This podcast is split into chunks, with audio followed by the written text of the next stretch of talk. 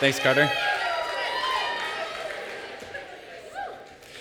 Um, hi, everyone. My name is Jacob. Uh, I'm a senior here at UNI studying global health. Um, just a little preface about my life. Um, in 2015, I transferred here from the University of Iowa um, to UNI um, for two reasons, basically. Um, one, I wanted to be, become more involved with Dance Marathon here on campus. thank you, thank you. Um, and two, um, because I wanted to be closer to someone who I was so sure that I was going to end up marrying one day. Um, I thought I had everything planned, and everything was built around this relationship uh, my future, my friends, and most importantly, my faith. Um, that relationship actually brought me here to Basic for the first time. Uh, my first time at Basic, I was so moved by the atmosphere in this room uh, the music, the people, um, the, the song.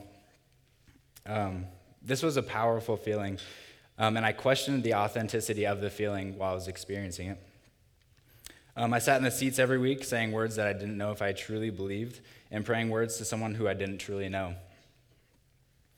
Um, I did this in hopes of replicating that feeling. I would come back each week asking God to fill my bucket um, through worship here at Basic. Um, I was pretending. For a while, it was enough, but the feeling died. Um, I often prayed again for God to fill my bucket because I thought it was what I needed uh, to survive the week. Um, after basic would end each week, I would leave and I would go back to being the Jake that I wanted to be five out of the seven days a week, forgetting everything that I had just learned at basic. Um, again, I was a pretender, um, but I thought I had to be because from where I stood, I looked around me and everyone had it all figured out and they knew exactly who and what they were going to be. Um, there are two instances from that moment that I can point out that really shaped who I am today. Um, the first being the spring break Jamaica trip to Knockpatrick. Uh, Jamaica is a beautiful place, and I experienced firsthand the work that God is doing in this world. And I witnessed people worshiping God through their most terrible struggles. Uh, my second experience is more recently. This last summer, I ended up going on a road trip to San Francisco, um, where I would meet up with a friend who was interning at YWAM at the time. Um, she asked us to join us for the night where we would go out to the people of the Tenderloin district and have a conversation with them and deliver hot chocolate. Um, we had amazing conversation, and I met, met some people that I will never forget. I will probably never know if any of those conversations changed someone's life or led them to Jesus. But in that moment, I felt so close to God. I felt as though we were being the hands and feet of Jesus, and I experienced so much joy and satisfaction from this. But something still didn't feel right. I left San Francisco still feeling like I was a pretender. Um, I spent the rest of the summer working at a camp where I was surrounded by amazing friends and lots of energetic campers.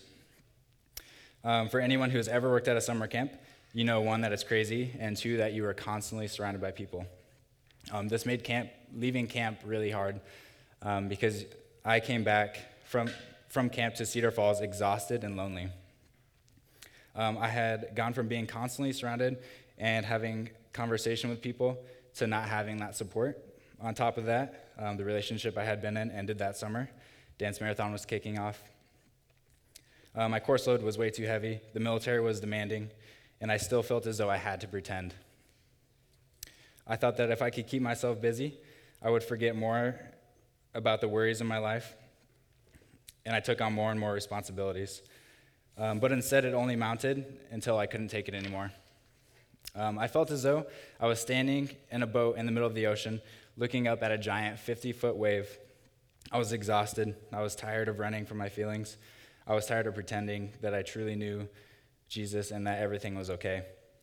I was ready to jump ship, but just as I grabbed the railing of the boat, God grabbed me.